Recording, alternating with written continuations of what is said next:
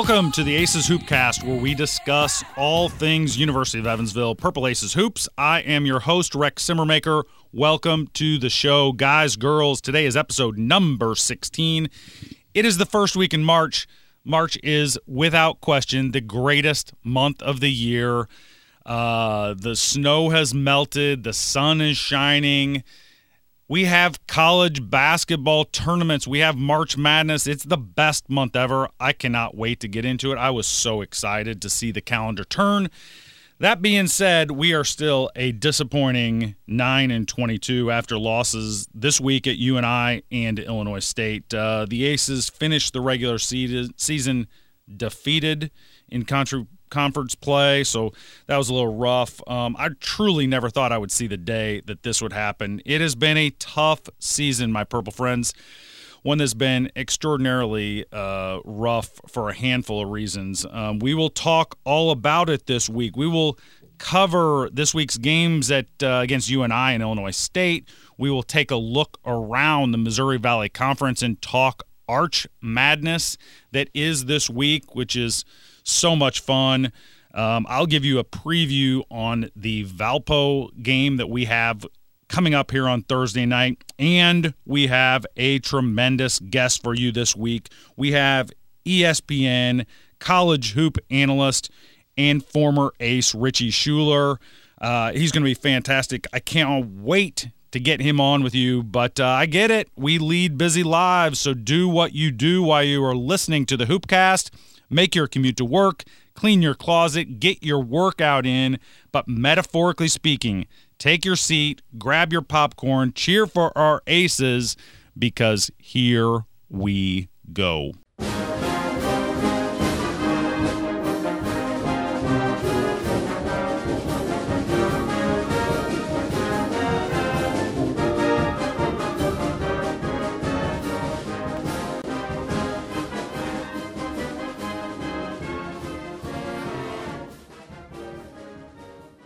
All right, let's get into the, today's post game report. And uh, guys, girls, uh, we did not get one this year. I mean, it was terrible, uh, tragic, really, um, and quite frankly, inconceivable that we did not win a conference game given how we started this year.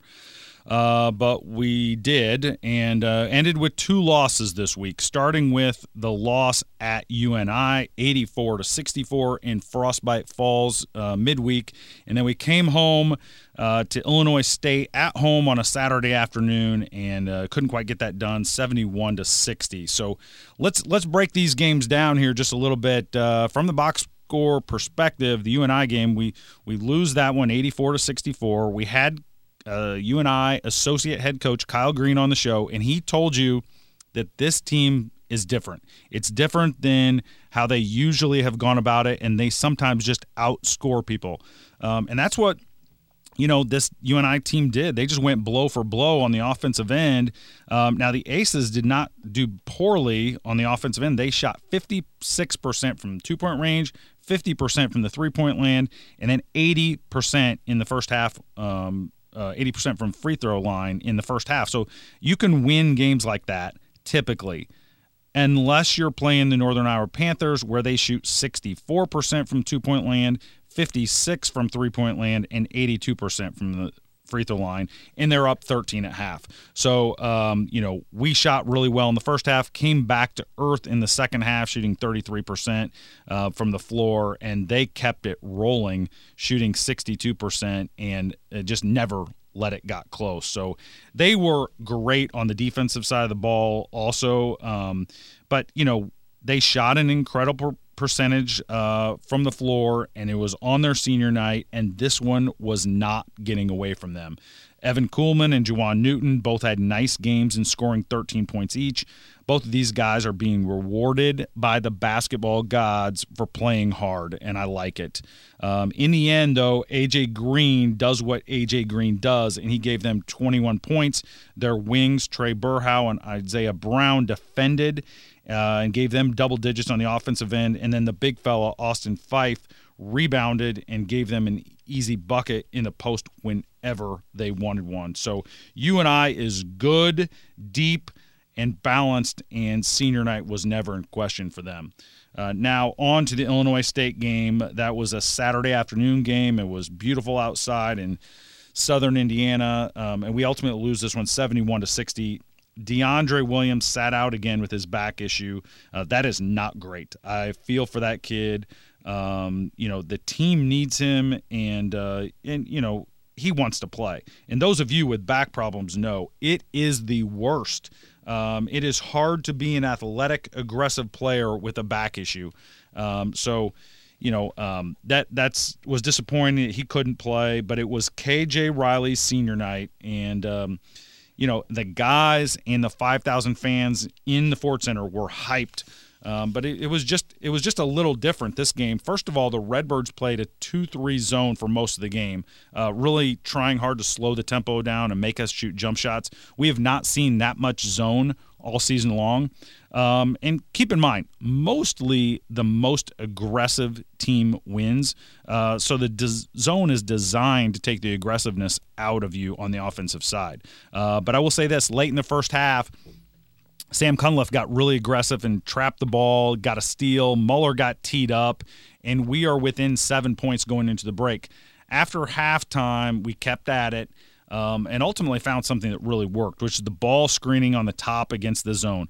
Um, I noticed uh, watching that it worked really early and thought we'd go back to it a little bit more often than we did, truthfully. Um, but when they did, they pulled back into the game and we got good looks and, and it opened things up. Uh, we were up to 48 to 46 with about seven minutes to play after a four point play from KJ Riley and then a Jawaun Newton three. But, um, and I talked about the young talent in the league the last episode, and the freshman, DJ Horn, put that young talent on display for the Redbirds um, as he went for 24 and 7 and was just too much for the Aces. He was just taking that ball screen where he started on the left side of the floor, got to the middle of the floor, and uh, we didn't have anything uh, defensively for him. Um, and then down the stretch, we couldn't make shots. Um, and the rebounding edge, which has haunted us all year long, did so again. So uh, KJ Riley was tough on senior night. He gives us 18 points and eight boards on the night. Evan Kuhlman and Sam Cunliffe both record 10 points. But the shooting, 33% from the field and getting out rebounded by 17, just makes it too steep of a hill to climb.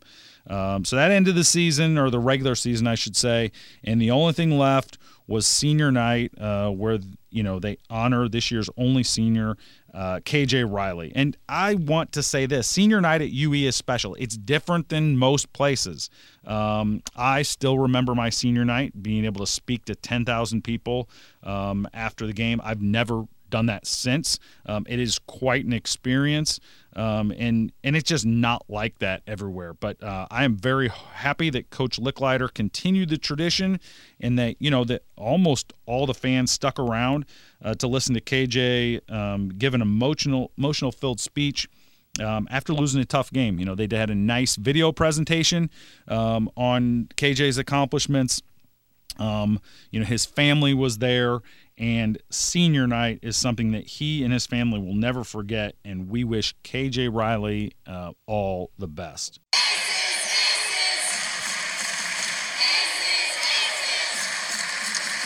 All right, let's get in the locker room. Um, now, guys, girls, there is no player for us this week. The team is prepping for Arch Madness. Um, that brings more media, more prep, travel on Wednesday and the SID Bob Pristash has been great to us all season long for getting these guys on this week. So if you see him in St. Louis, uh, shake his hand, tell him thanks for helping us out all this year because he was fantastic in doing that coordination and getting guys on the show, which I know you wanted to hear.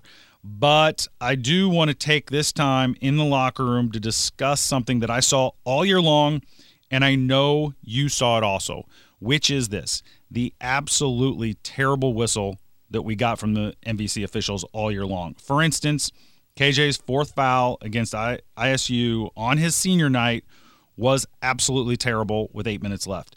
I saw it. You saw it. It's not a mystery why, actually. And I will tell you why we got absolutely brutal calls at critical stretches in this game's all season long. So, much like baseball, where there are unwritten rules to the game, basketball is similar. I mean, I know that you're noticing uh, the Astros players getting plunked at the greatest rate in beanball history this spring, and it's because they deserve it. They cheated. The game is rewarding them with uh, some type of uh, evil karma, which they absolutely deserve. And sadly, we deserve it too. Um, and so here, let's start with this. The rule is this only the coach and the best player on the floor can effectively talk to the officials. Everyone else needs to shut their trap. Um, and I want to say that again because what I think you heard from me was that the coaching staff and the best player on each team gets to talk with the officials and potentially help his team's cause. That's not what I said. What I said was the head coach from each team and the very best player on the court for all the players get to talk to the official. That means there are a total of three people who should ever converse with the guys in stripes. Um, officials are people, and they will listen to people who are a known quantity, and that's it. Everybody else is just flapping their gums. Um, and at some point, if the gum flapping gets too much, then it gets annoying to them. And as a people, we are, which are we are want to do, they subliminally get back to at you for some reason. Um, think about the best performer in your office. Uh, that that person seems to get the best of everything. They get the first pick. Everyone else gets kind of left behind, or at least the scraps. And is it right? I don't know, but that's just how it is. That's the way the world works. And the head coaches are known quantities to the officials. The best player on the court, after he performs enough to get everyone's attention, is a known quantity. After that, it's all just noise. The grimaces, the looks of disbelief, the shaking the heads, it can all go away because it means nothing and it can only hurt you unless you are one of those three known quantities. I used to tell my guys when I was coaching, I was like, hey, listen, we're all on the same team and we all have roles to fill. One guy's to shoot it, one guy's to handle it, one guy's to set a, set a screen, etc. I'm part of the team and I will yell at the officials enough for all of us. And I did. I promise you. Seriously, I do not get any Christmas cards from any of the guys who called my games. But they listened to me. And many times they really came over and, you know, I've had officials come over and say, hey, my son's going to be that age next year. I want him to play for you. Because my players never said a word to the officials because they knew that there's, we only get as a team one voice of construction constructive criticism, not 14, and that makes a difference. Um, and it's how we operate as a society. I mean, think about it in politics, there is a Speaker of the House. All the House representatives, guys, just don't, don't get blah, blah, blah, blah, blah, blah. There's a Speaker of the House. Um, we have lobbyists for industry so that the one voice can be heard. That's how we operate uh, at work. That's how we operate at home. That's how we operate in politics. And that's how we operate as a society. And that happens on the basketball court as well. Um, if you notice, Ben Jacobson at Northern Iowa, who's been in the league, won NCAA tournament games, won conference championships, has a lot more to say than someone who is new to the league. And that's just the way it is. And I think, I'll tell you this, I think Coach Lickliter gets this. I think he understands it uh, quite a bit because the complaining has gone way down since his return. Uh, but I'm telling you that there is an unwritten rule, and the officials follow it. Um, and there is a way as a team to address it, and mostly that is about uh, just to zip it and never say a word unless you are winning games and you are the best on the floor again, which we're not right now. I mean, it's silly. I've seen coaches spend the entire game yelling at officials in preseason games. I mean, imagine that. Like, uh, here's how this all whole thing should shake down in in honesty. Uh, coaches should coach your teams. Players, you should listen to your coaches and play the games. Fans, do your thing. I, I don't care. Like uh, you can go after the officials. That's all fair and game. I mean, tell them they have bad eyesight. Tell them uh, that they're a poor decision maker. I, you know, all that stuff. Like, let's not get into hey, his wife is ugly, or you know, you want to meet him in the parking lot. But ha- have fun with it. That's fine as fans. But as coaches and as players, you have to be on the same page. And if you do so, if you follow the unwritten rule, we'll all be better off for it.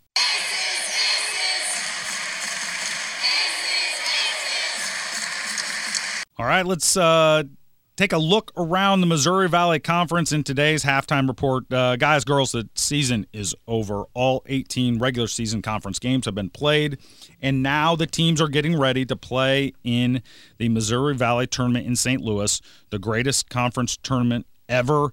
Arch Madness. It is the second oldest single site tournament in NCAA history, behind the Big East tournament that is held at Madison Square Garden every year. Uh, plenty of conferences move their tournament around. The Missouri Valley has found a home in St. Louis, and for my money, I hope it stays there forever. This is the 30th year that the games have been held in St. Louis and that they've uh, signed off on the nickname Arch Madness instead of March Madness, and I absolutely love it. If you can do it, you've got to get there. I myself have an appointment on Thursday night, which is going to preclude me from getting over there, and I do not like that at all. Uh, but let's uh, take a little bit uh, time and look through this bracket. So, UNI is 14 and four. They are the number one seed. Um, they they're just the best team top to bottom. They have a point guard, they have a center, they have wings that can guard. They're they're a really really good team. Um, you know they are they beat Colorado on the road. They've beaten South Carolina, and they lost four conference games. So that just shows to show you how tough the Missouri Valley Conference is. Uh, but they will have the winner of Drake and Illinois State on Friday. Drake and Illinois State play Thursday night before our game, so they'll they will tip that up at 12:05 um, on Friday afternoon if you want to play hooky at work and uh, take a long lunch and watch the best team in the valley uh, on Friday at 12:05. Then Loyola uh, finished with 13 and five, so a really good season for them. Uh, but uh, but you know, really, what needs to happen for us is we need Loyola to win the tournament. Uh, championship game on Sunday in overtime against UNI in an absolutely great game, um, so that potentially we could get two teams in the NCAA tournament. You Um, UNI is the best team. I think that I, they believe they will win it. That being said. Um, if Loyola beats UNI in the championship game, UNI has a legit shot at getting an at-large bid, and that would help us in the conference. Uh, Loyola plays the winner of Valpo and us. Um, that's a Friday night tip at 6:05 if if we can get out of the Thursday game against Valpo, and we'll talk more about that later. Um, Indiana State finished third was was really impressive given the fact they started with seven losses on the uh, early in the year in a row and then came back and they finished 11 and 7 in the season which is really great. They got the tiebreaker over Bradley so they finished third. Um, I've really liked that group all year long. Um, and they will play Missouri State on Friday night at 8:35. Uh, Bradley finished fourth at 11 and seven, so they, um, you know, they had a really good season. They they lost Elijah Childs in the middle of the year. They've got him back, so they're always going to be a tough out. And they have Southern Illinois Friday at 2:35. Southern Illinois finishes 10 and eight on the season, uh, fifth in conference. Just great considering by all accounts, everybody picked them to finish last. So good for Bryan Mullins and the Salukis for finishing 10 and 8. Uh, Missouri State, who was picked first to win the conference, finishes 9 and 9. Then um, uh, so did Valpo finish at 9 and 9. Um, and we have Valpo obviously at uh, 8:35 on Thursday. You can watch that game on ESPN Plus. You can watch all the games Thursday, Friday, Saturday on ESPN Plus, and then you can watch the championship game on CBS on Sunday. Um, Illinois State finished uh, five and thirteen. Drake finished, or sorry, I should say that Drake finished eight and ten. Then Illinois State finished five and thirteen. Then we were zero and eighteen, obviously. Um, but uh, those Saturday games are at two 35 and 505 if you're interested. And then um, that's a 110 tip on Sunday on CBS for the championship game. Uh, last week, I will tell you this since we're playing Valpo, Donovan Clay from Valpo is the newcomer of the week. He's a freshman. He averaged 16 and a half and six last week, um, and put up 22 against Missouri State. So um, that that's that's a nice effort out of Donovan Clay from Valpo, and then Austin Phyfe, the center from UNI, was the player of the week in Missouri Valley Conference. Um, he had 27 points and 21 rebounds this week versus us and Drake, and makes UNI so tough because they've got probably the best point guard in the league in AJ Green, and then they've got, um, you know, uh, potentially that that you know one of the best centers in the league there, and that makes that team tough. So um, they're they're really really good. I will tell you this you should listen to March to the Arch podcast if you want even more breakdown on this week's tournament. Uh, Vance and Baker do a great job over there, um, and they really focus on the entire conference. I am just focused in on us. But if you want more Missouri Valley Conference, check out March the Arch podcast with Vance and Baker. Um, on your drive over, listen, uh, check them out. I will also tell you that just today, the Missouri Valley Conference released their all conference team. So, uh, no surprise to anybody. Javon Freeman, Freeman Liberty from Valpo. He's a sophomore guard. He's on the all conference team. So is AJ Green um, from UNI. We knew that going in. Tyreke Key from Indiana State is on the all conference team, as well as Cameron Krutwig from Loyola, and then Austin Phyfe, who we just talked about from UNI. So, You've got uh, I with two guys on that all conference team. Cameron Krutwig going in, who was uh, contending for player of the year uh, from Loyola, and then Javon Freeman Liberty from Valpo, and then Tyreke Key from Indiana State. So that's a really good group. That is a really good team. The second team was Dar- uh, Darrell Brown from Bradley, Elijah Childs from Bradley, Keandre Cook from Missouri State. Uh, Marcus Domask from Illinois or Southern Illinois, and then Liam Robbins from Drake. The third team was Jordan Barnes from Indiana State, Tate Hall from Loyola, uh, Nate Kennell from Bradley, Roman Penn from Drake, and Gaige Prim, the big fella from Missouri State. Uh, the all newcomer team was listed as Marcus Domask from Southern Illinois, and I really like that kid. Uh, Tate Hall, who uh, you guys know from earlier episodes that I uh, have a really good connection with him and his dad, and Tate played in my AAU group, so uh, really like him. Happy for that kid. Shoots the heck out of it. Jake LaRavia, who is one of my favorite freshmen in the conference. Roman Penn from Drake, and then Gaige Prim, uh, Missouri State. So all those guys make the newcomer team. The all freshman team is Donovan Clay, who we'll talk about or just talked about from Valpo, Marcus Domask from Southern Illinois, DJ Horn, who killed us from Illinois State, Marquise Kennedy from Loyola, and then Jake LaRavia from Indiana State. Uh, then the all defensive team was Isaiah Brown from UNI, Javon Freeman Liberty from Valpo, Liam Robbins from Drake, the seven footer, Christian Williams from Indiana State. We talked about how good a defensive guy he can be, and then Lucas Williamson from Loyola. So, uh, Missouri Valley Conference releases all of their all conference teams. The player of the year doesn't get announced until later this week.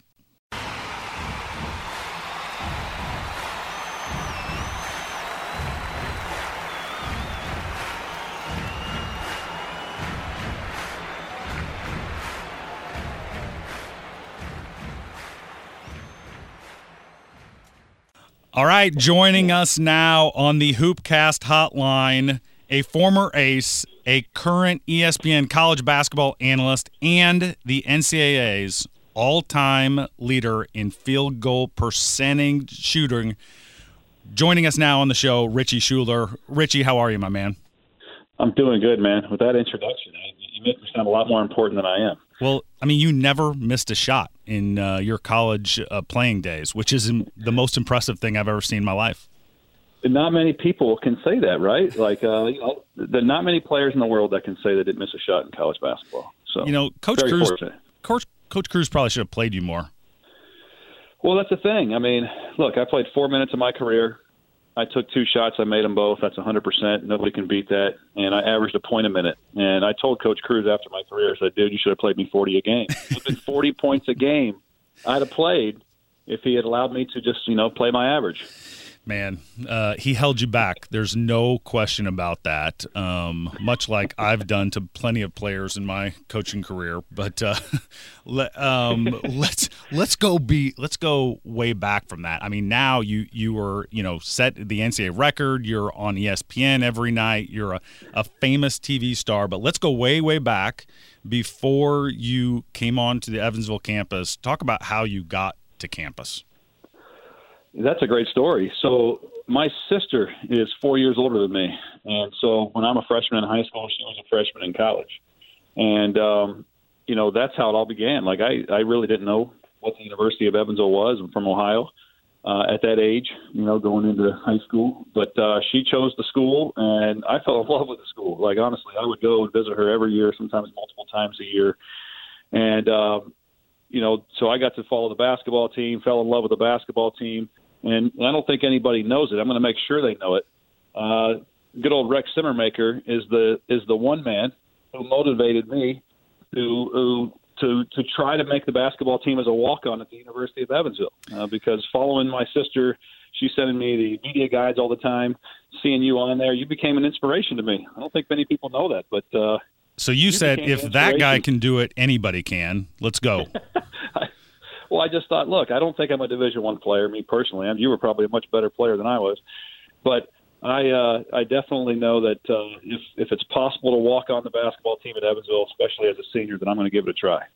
And uh, yeah, man. So I followed your example. I, none of this none of this would have happened if uh, you had uh, not secretly motivated me all those years. Didn't even know you were doing it. Well, I'm glad I did. I, I didn't realize that was going on, but uh, I appreciate you uh, you uh, telling that story. That's uh, high praise. But uh, you have uh, you certainly took the the little bit of motivation you need and absolutely ran with it. Um, why don't Why don't you tell our listeners what you've done since graduating and, and your coaching life and and where it's taken you now? Well, it's amazing what four minutes on the court during games as a college basketball walk on has opened for me as far as doors are concerned. Uh, and let me just tell you, um, Jim Crews, Co- Coach Crews. I mean, he, you know, he is probably the same way with you. I mean, that, that's one of the most loyal people I've ever, persons I've ever met in my life because, I mean, he treats me like I was a three-time All-American and I played four minutes in, as a senior year walk-on. And he's done everything for me. He's opened a lot of doors for me. He helped me get into the college coaching world. Uh, fortunately, was able to coach college basketball for 10 years at different levels. And, um, you know, if it wasn't for him giving me that opportunity and then recommending me to be a graduate assistant at Austin Peay, uh, it never would have, it never would have came to fruition. So, um, you know, so I spent those 10 years coaching college basketball. Uh, when I decided to get out of coaching and have a little bit more of a balanced life, I definitely wanted to keep basketball in my life. So, in short, um, you know, I got into the broadcasting side of things, and that's been going on for about seven or eight years now, and uh, it's worked out really well for me. I've enjoyed the ride, and all at the same time working my basketball businesses on the side. So having a lot of fun, man. Trying to stay around the game as much as I possibly can. You're doing it. You're doing it at a high level. Um, so, and I think you just got um, uh, tab to be the uh, called the Big Sky League. Is that right? The tournament games coming up this week. Is that yeah. correct? I'm pretty excited about it. Yeah, that, uh, the Big Sky Championship. It's uh, going to be in Boise, Idaho. It's coming up mid March. Uh, obviously, whoever wins that gets a ticket to the NCAA tournament, and that's that's where I feel so blessed. Is you know most of the time when you when you're when you think about broadcasters, you know you, there's usually two guys on the game, right? There's the play-by-play guy, who's the professional that does like multiple sports. This is what he does for a living year round, sure. all different sports. And then there's the analyst. I know I think you've done a little bit of this yourself, so you know it. Uh, the color commentator, same thing. And um, you know, the color commentator is usually somebody who was a big name player or coach. Neither of which I was. You know, when I was a head coach at the college level, I was a Division two head coach. I wasn't a big name coach. Um, so, you know, I feel very fortunate that I was even able to break into it, and I feel very lucky that over the years, the last seven years of doing work with ESPN, uh, I've gotten a little bit more work. They've trusted me a little bit more. They've given me some better conferences to work in. They've given me higher profile games on higher networks, and now it's just it's just I feel very fortunate because here this is the first time I've gotten a game during Champ Week. So working the championship game uh, for the Big Sky Conference is quite the honor. Uh, that's fantastic, man. And and you've I mean I don't want you to downplay it at all. I mean, you've done some very high profile games. The, the last time I saw you, you were doing a, a game at UNLV, and um, you you do a lot of Mountain West stuff and um, you know uh, Big West games and all that stuff. So you you get to see a lot of college basketball from the front row. It's been awesome. Yeah, you're right. I mean, I'm working the uh, the WCC conference, the Big West conference, the Mountain West conference, and you know the WCC is the West Coast conference, and you know you get to see a lot of Gonzaga, Yeah. uh, St. Mary's, BYU. Those teams have always been dominant in that conference, and uh, the Mountain West has been excellent the last couple of years. Last year it was Eric Musselman's Nevada squad. The last couple of years uh, before he bolted for Arkansas, and so that was fun because they were number five in the country. One game I got to work them, and this year it's San Diego State. We all know about San Diego State. They'll be a number one seed as long as they don't mess up in the conference tournament. But I had them a couple of weeks ago, and they were number four in the country. So uh, one thing I have learned over the years, you know, when you're coaching, you're always coaches will never admit it, but coaches coaches are insecure, and they're always wondering what other coaches are doing, and uh, they're always trying to understand what's happening on the other side. And too many of them worry about that rather than worry about themselves. But one thing I've learned from being in the broadcasting side of things is, uh, man, I mean, there's good coaches and there's great coaches at all levels. Right. You know, I see guys who are junior high coaches that are high school coaches that could coach in the ACC or the Big Ten, and um, then you see coaches that uh, are at high level programs that uh, you know couldn't coach a lick if you didn't have decent players. right. You know what I mean? So it's just amazing. Um, you know the level of coaching you see at all different levels. Yeah, it's uh, it's it's impressive, and uh, what I like is, and I, truthfully, Rich, I don't stay up that late anymore. Like I'm a I'm the type of guy who has to watch Saturday Night Live on Sunday. You know, I have to record it and watch it the next day because I can't stay up that late. But um, Right. you know what what I like is you know like you you break down the game. Um, I you know I think you were you were talking about uh, the post entry wheel action the other day before the game or at halftime. I can't remember which it was, but you know those are the type of things that the the you know the high IQ basketball fans like we have at Evansville um, really appreciate. Well, you're right. Um, I, I think people were very fortunate, um, whether they were fans or not. But you know, the whole Crews and Simmons eras really taught the game of basketball. I mean, it was really a high IQ level of play, and not everybody was a fan of that style, but it was still a hard, hard way to play, and uh, you really had to learn and have have a high IQ to play that in that style, as you know, in that system. Uh, but I've tried to take that and educate the average couch potato who's a basketball fan on just some small things like you're talking about the post entry wheel or uh, post movement or off the ball defense or whatever it may be.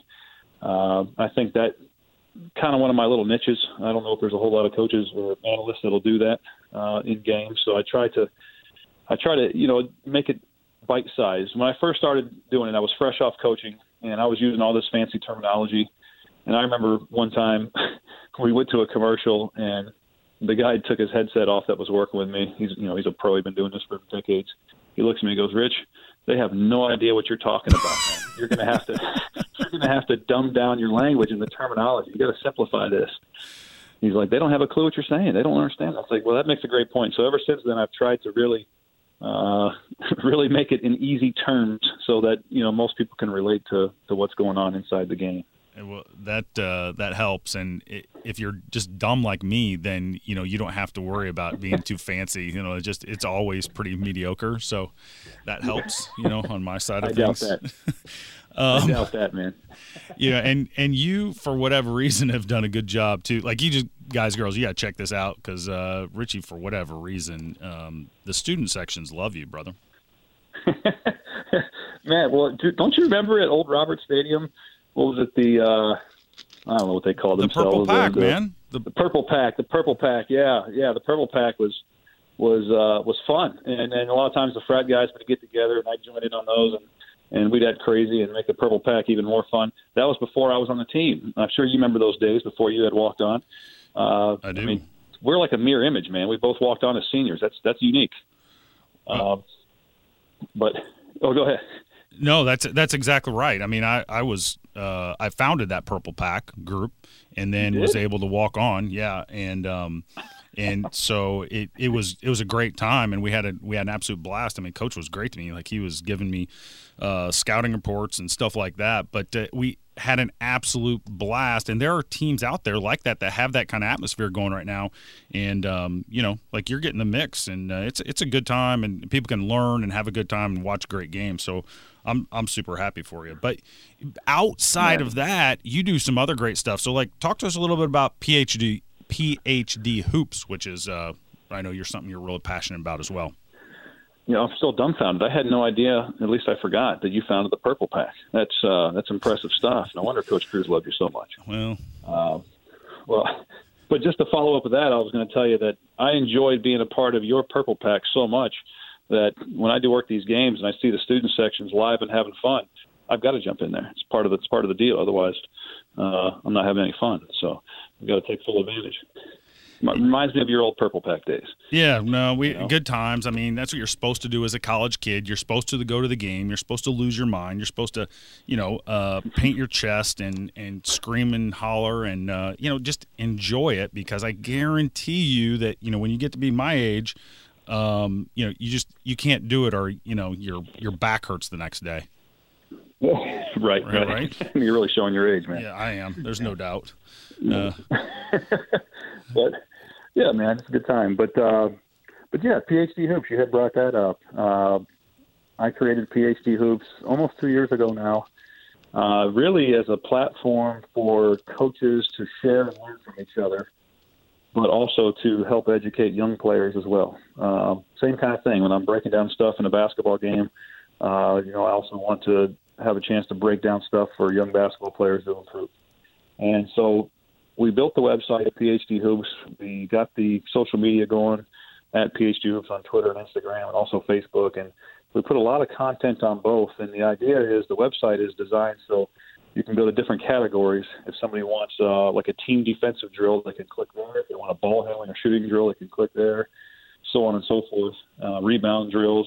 So people have a bunch of different places where they can go to find information on a certain area if they're trying to learn and get better as a player or coach. And then social media just has a lot of content, um, and a lot of that same stuff that's on the website is also on the web, on the social media and some unique things as well. But we've grown PhD hoops um, to do travel tours, which is something that I've actually been doing and been organizing trips for about six years now, and I've gone on many trips overseas for a long time. But that's what it's all about. Uh, we have the PhD Hoop Travel Tour section of the company, where any player, male or female, depending on the trip, ages 12 to 25, because we have a bunch of different trips that go internationally. We give them a chance to uh, represent their country, go overseas, and compete against this international style of play and so try to make it educational too. You know, give them some sightseeing opportunities, and um, you know, see that the world is a lot bigger than where they're from.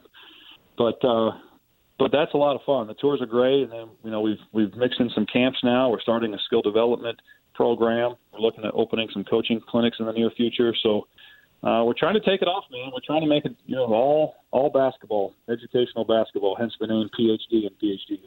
I love it. I love it. I mean, uh, yeah, you can go there and kind of get whatever it is you need. If you need uh, just you want to learn a specific part of the game, or if you really want to get involved and and play as a kid or as a parent, you want your kid involved, and um, you know, just know that they're going with with a good group, and that, that that's fantastic. Um, and I don't remember. You're gonna have to. You're gonna have to remind me now. So, is part of PhD Hoops the um, prison program? Do you still run that through PhD, or is that another group entirely? That's a separate group entirely. That's a developing nonprofit company that I opened as well. Uh, it runs. It's you know it's separate from each other. Uh, it's called Sentence with a Purpose. We actually haven't even launched the website yet. It's about half done. Uh, so Sentence with a Purpose is what it's called, and I've been doing that just unofficially for probably three or four years, going into these prisons and uh, bringing either basketball teams in or bringing coaches and doing like a coaching camp or like a camp really for prisoners. If you can imagine, uh, the games are kind of like remember the movie The Longest Yard? Yeah, with Adam Sandler. Then there's a football game, so it's like a basketball game instead of a football game, but you're playing in front of their, you know, their crowd, the smaller crowds than in the movie. Um, and you're bringing in, I'm bringing in some good players, and we're going to competing against some of these best inmates. And then the camps, when we do bring in coaches in there, it's kind of like uh, I don't know how to compare it. It's kind of like a regular camp, but you have guys who are in prison for one reason or another. Uh, that usually these are middle-aged and older men competing or participating in these camps. And it's funny because the most coachable players that I've ever come across uh, in my entire life of coaching all different age levels and, and um, you know uh, levels of play have been convicts and lifers who are in prison for the rest of their life because they're so excited that somebody cares enough from the outside to be there to give them some time that they'll do anything you ask. Yeah, I mean you're you're telling a guy who who's been a part of a, a few murders that he's got to he's got to do push-ups for every layup he misses, and he just does it right right away. No questions asked. it's do you ever think, uh, hey, this guy's done it once before? If I uh, if I make him do too many, uh, he might uh, not not uh, be worried about uh, adding another notch. Well, that's a legitimate concern. I do remember one time. I'll, let me preface that by saying I do remember one time we we went into a yard. Um, we went into a prison that was all level three and four prisons. Uh, yards, which means these are the worst of the worst. There's levels one, two, three, and four. Level three and four is all the same kind of crimes. It's just that level four is less behaved, okay. less as well behaved as level three guys. And so level three and four yards are your, you know, the worst crime you can imagine. And um, we we closed the gate to the. We had a group that got went in one time to do a camp, and as soon as we closed the gate, the coach that was with us, he he works at the prison. He goes, "Hey, you might see a murder today," very nonchalantly like that. And like, what do you mean we might see a murder? He goes, "Yeah, people get shanked here all the time." I'm like, oh, oh thanks for telling us. Geez. But when we're there, there's a million guards watching. There's a lot of rifles. We're not stressed too much about anything happening. And be quite honest with you, I mean, most of these guys in prison, they're there for horrible reasons, and they know it, and they admit it. And and you know, but despite what you see on TV, the vast majority of guys are are very regretful and remorseful for what they've done, and you know, they're they're just trying to make the best lives for themselves while they're, they're there. And that's why I created Sentence with a Purpose because the whole idea is, the message that we give the guys is, hey, you're here, you just got to accept it, and most of them do. You know, admit your mistakes, and then while you're here, you know, make the best life you can. Have some sort of purpose in life instead of just rotting in prison with nothing to do. And there's a wide variety of ways that guys have taken advantage of that, but I think the message has been good um, we just need to get the thing officially a nonprofit, which the paperwork is in, and I think we can grow the thing pretty quick. Yeah, that's that's fantastic stuff. Um, I, I, love it. Uh, appreciate you, you know, letting us in on a little bit. If if someone wanted to get involved, either with Sentence with the Purpose or just, uh, you know, uh, learn more about PhD hoops, what's the best way for them to reach out and get a hold of that stuff, Richie? Yeah, so we don't have an email address yet for Sentence with a Purpose. People just been emailing me personally, which they can do. It's richie.schueler at gmail.com. Uh, R-I-C-H-I-E dot S-C-H-U-E-L-E-R at gmail.com. Uh, PhD Hoops, we have, if you go to phdhoops.com, there's a contact section on the right side of the page. Uh, just go to the more section or contact section, and, and you can very easily hit us there. Or you can just hit you know, go to info at phdhoops.com, and there's a plethora of ways people can get involved in either one of them. So I appreciate you even giving people the opportunity to to get involved if they want to. Yeah, I'm an I'm an addict, so I'm I'm always checking it out. So um, you know, like I I love it, so I want other addicts to uh, know where they can get their um, hoops fix at any point in time. So that's good stuff. Yeah, man. And I would say this: uh, I you know, I watch a lot of hoops. Um, I have buddies that watch a lot of hoops, but I don't think anybody watches more hoops than you. I mean, you you see as many as um, anybody I know, um, and and you watch mid-major teams as well. And so you've yeah. seen a lot of mid-major teams. You've seen that San Diego State make their run this year.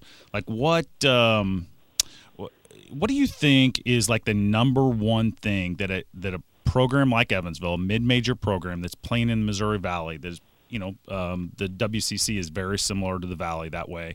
What what is the number one thing programs have to do in order to be successful? It's one word. It's resources. Yeah, resources. Um, I don't think a lot of people know what that exactly means, and a lot of people are very critical of coaches based on wins and losses. But so much of being a successful coach is where you're at. Yep, is where you're at. If if you're at a school, and this is probably probably doesn't apply so much to maybe high schools as it does. Well, maybe it does, yeah. But I'm just thinking college wise. If you're at a school that gives you resources that uh, has the resources, you know, the facilities on campus, and has the administrative support, you are much more likely to win than if you don't. And um, you know, I think what a lot of people don't realize is that University of Evansville, uh, as far as an athletic budget, and I'm talking resources when it comes to uh, across the Missouri Valley, is right there at the bottom. Yeah. You know, and it's not that Evans University of Evansville is a bad school by any means. It just means that it's a smaller school that has less financial resources. However, you know what UE does have is, um, you know, a brand new practice facility, which is nice, uh, brand new arena. But what I think really gets people over the top um, with a lot of the programs is simply uh, financial resources, budget for recruiting, um, you know, that kind of thing. If you look at the programs like Dayton, Butler, you know, VCU, uh, Gonzaga, you referenced San Diego State. These programs are always competitive year in and year out. And it's not so much that I think those coaches are so much better than the coaches we've had at UE or other programs who have not had success year in and year out. It's that they have more resources, and that's why they're more successful. So I think a lot of fans and the average people are are very uh, critical of coaches, but they don't understand the background. Resources win you games, and if you don't have the kind of budget, uh, it's very difficult to get over that hump. So, but all those programs I just mentioned, and I could mention a zillion more, uh, they all have resources and they have the ability to uh, spend money to recruit players, the ability to um, do a lot of different things, you know, even just within their program uh, to make the players a little more happy and give them more opportunities to be better than most others. You know what I mean? Yeah, I totally get it. Um, and now part of that is um, you know, we've had great fan support, even though we've not played well this year. Richie, I mean, like we've had great, know, we're, yeah. We're, we're drawing five thousand people a night, and you know, truthfully, awesome. the product has not been um, great. So, so uh, good. That's that's a big, big part of it. And um, you know, to your point, that's that's part of the resource package that you have a full stadium every night. Yeah, that's yeah. a great point. No, that's, that's a great point. Yeah. yeah. but if you look at budgets across most conferences, uh, you'll see which conferences or which schools have the higher budgets given to them by the university right. over the others. You know what I mean? But I think it's outstanding. Evansville fans have always been great. They've always come out. They've, for the most part, they've always come out. They've always been supportive, and I just think that's the tradition in Evansville since what the '50s. Yeah, when you're winning, baby, it's easy to come out, and uh, we've got it here. So we get some, we got to somehow figure out how to uh, turn this thing around and get it rolling again. You know, which I think. Well, I'm, think I'm pleased with the coaching hire. To be honest with you, I know it was a midseason hire. Yeah. I know maybe a lot of people are down on him, but you, you you're, you're talking about 20 year olds who psychologically maybe have not uh, responded well to the change midseason, and many of them are loyal to Coach McCarty. You know what I mean? But I, I personally think the coaching hire was terrific. You're talking about a guy who was national coach of the year, uh, right. 15 years ago or so. Right. Right. National coach of the year. So you got to give a coach a good, you know, three to five years to really get their system in place with their players. And um, unfortunately, we, Evansville fans just went through that, and here we are, have to start hit the reset button and start all over again. So I understand the impatience, but I think he's going to be terrific. Yeah, I I don't think there's any uh, uh, argument from the, for the most part, it's just there is this anxiety. So you know, when that happens, people kind of uh, you know find find things to uh, be disgruntled about. When when when they step back, most people would go, "No, this is great. We're really really happy to have Coach Lickliter," which uh, yeah. uh, I'm with you. I'm on board with. Hey, Richie, yeah. uh, thanks so much for coming on. You are fantastic. I'm going to give you 30 five ace purples today for your efforts here today, and uh, that just so happens to be your uh, number when you were playing with the Aces, right? well, how, how ironic, man. Thank you. Yes, it was my number. Before Kevin Durant had 35, I had 35. So I'd like to say you followed in my footsteps. There's no question. You know? Uh, I believe yeah. that. I, I appreciate the 35 ace purple, man. Thanks so much. Uh, we, we don't give those out lightly, but uh, you got them today. You earned it, baby. You earned it. Uh, guys, girls, that was the great Richie Schueler. Um, Richie, so much. Thanks for so much for coming on. Hey, you're welcome. Hey, and thanks for doing this, man. Thanks for getting this podcast going. You're doing a great job with it. Uh, and I think, and I hope Evansville fans appreciate what you're trying to get get done and accomplish. So, well done to you, my man. Oh, they are uh, they are putting up with me at a spectacular level. Um, so I appreciate them as well. But uh, yeah, Richie, thanks for coming on him and uh, go get him this week. Appreciate you, sir. Thanks, man.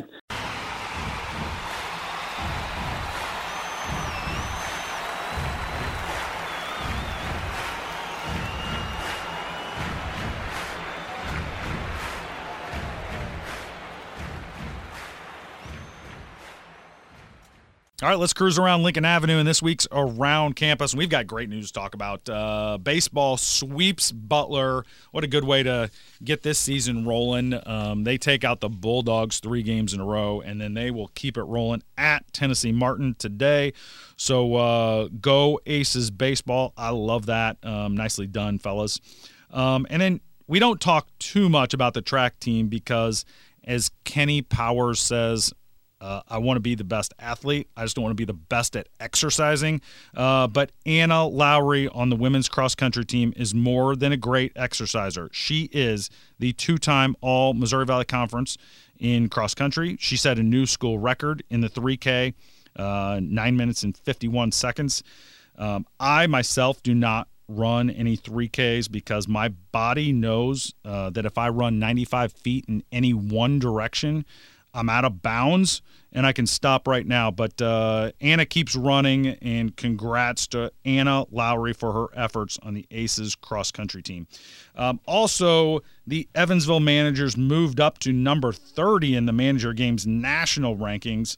Um, that, that's very impressive. And I'll, I'll say this these guys work their butts off. Like, people have no idea how hard managers work to keep everything's uh, going well and, and making sure the players can do well. Uh, you heard Richie Schueler talk about resources, and part of that is having great managers, and these guys are great.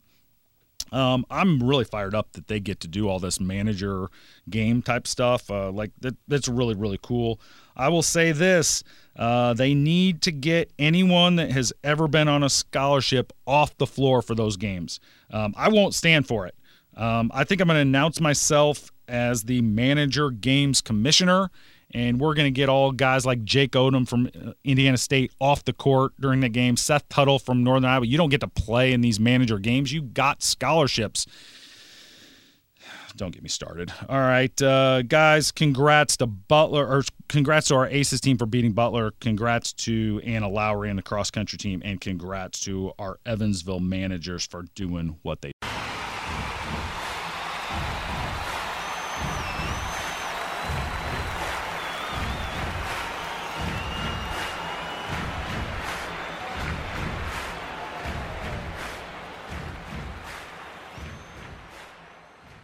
All right, let's preview this week's game, the first round game in the Missouri Valley Conference at Arch Madness uh, against Valpo. This is a Thursday night game. It is an 8:35 tip. You can see it on ESPN Plus. Um, here's here's how this thing is going to go. We've played Valpo twice this year. They are 16 and 15. Uh, so our first game was at home against them. We lost in overtime, 81 to 79. DeAndre Williams was absolutely special in this game. He was had 28 points, six boards. He was 11 for 13 from the floor. Uh, Art Labinowicz uh, had one of his best games as an ace. He had 16 points. He was three of five from three point land. But in the end, Javon Freeman Liberty, who's uh, all conference, was just too much. I mean, he went and put on a cape at halftime, became Superman, and finished with 25 in the win in the Ford Center. So that was the first meeting was rough, but uh, man, it was a heck of a game. And then we go up to the Valpo Dome, er, I mean the Athletics and Recreation Center on January 26th. Different story, but same result. This was the second game for Coach Lickliter after being hired 24 hours before his first game. Uh, so that was really the first game that he was able to prepare for. Um, and we ultimately lost 67 to 65, but it was the new look Aces um, and one without number 13. So DeAndre had hurt his back at that point, so he did not get to play. But Sam, KJ, and Jawaun were all really good in this one, all giving double digit uh, on the offensive end. But the difference was the four spot. Um, Evan and John Hall just couldn't buy one that night, and Ryan Fazekas uh, from Valpo, he he was hot shooting um and he's a stretch four and he just he got too hot in the first half giving them some distance that we couldn't come back from. Uh, we were down 13 at half and uh, you know just couldn't come back from that spread halftime uh, lost by two. So that was a total of four points um, including overtime uh, between these two teams. So these are very evenly matched teams um, that will likely give us another tremendous game Thursday night. Um, I will say this Javon Freeman Liberty is their best player. He's all conference, first team, uh, but he's had mono this last week and been out this past week's game. So whether he plays or not, I don't know. Didn't stop them from beating Missouri State, doesn't stop them from being a really good team, but obviously putting all, all conference player back on the floor. Um, that's a difference maker for them. Devon uh, Devon Clay is a freshman. He's from St. Louis, who has stepped up for them really big recently. Um, so, you know, he will likely keep that rolling in his hometown. I mean, that's uh, we can count on him to to play well. And then Fazekas, who we just talked about, um, he really stretches the floor. I mean, he's a he was a difference maker at their their place. Um, he is someone we're going to need to keep a lid on. Um, and quite frankly, Evan Kuhlman has been a real bright spot for this team since the coach Lick hire. Um, and he will maybe have his greatest challenge um, of the season if he wants to help our Aces get their first conference win of the season. Um, you know what they do on the offensive side is they have a continuity where they post up on the strong side and kind of down screen away. It gives them room to work, and we'll have to be very good about keeping the ball in front of us and then staying in a stance off the ball and not getting screened um, and giving help side quickly when we need it. Um, on our side, it appears that DeAndre is a game time decision, uh, but I think we have to prepare to be without him. I think the the answer is to keep it really simple: do what works and stay away from things that don't. Uh, move the ball to open shooters, attack the paint, um, and hope the rims are kind. We got to shoot a little better than what we have. So um, this team has been so close most of the season. This would just be a tremendous game to get a win and go play on Friday. Yeah. Good again. There it is. One second. National champions, national champions.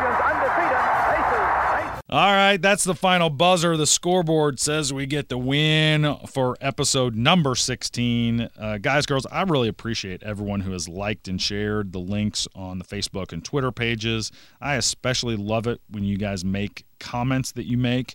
Um, and I absolutely go ballistic when I see that you subscribe on iTunes and SoundCloud. So thanks so much for all the support all season long.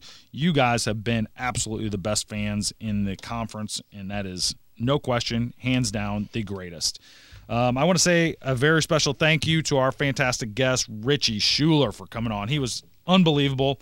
Um, go check out his PhD Hoops um, page. It's it's really good stuff.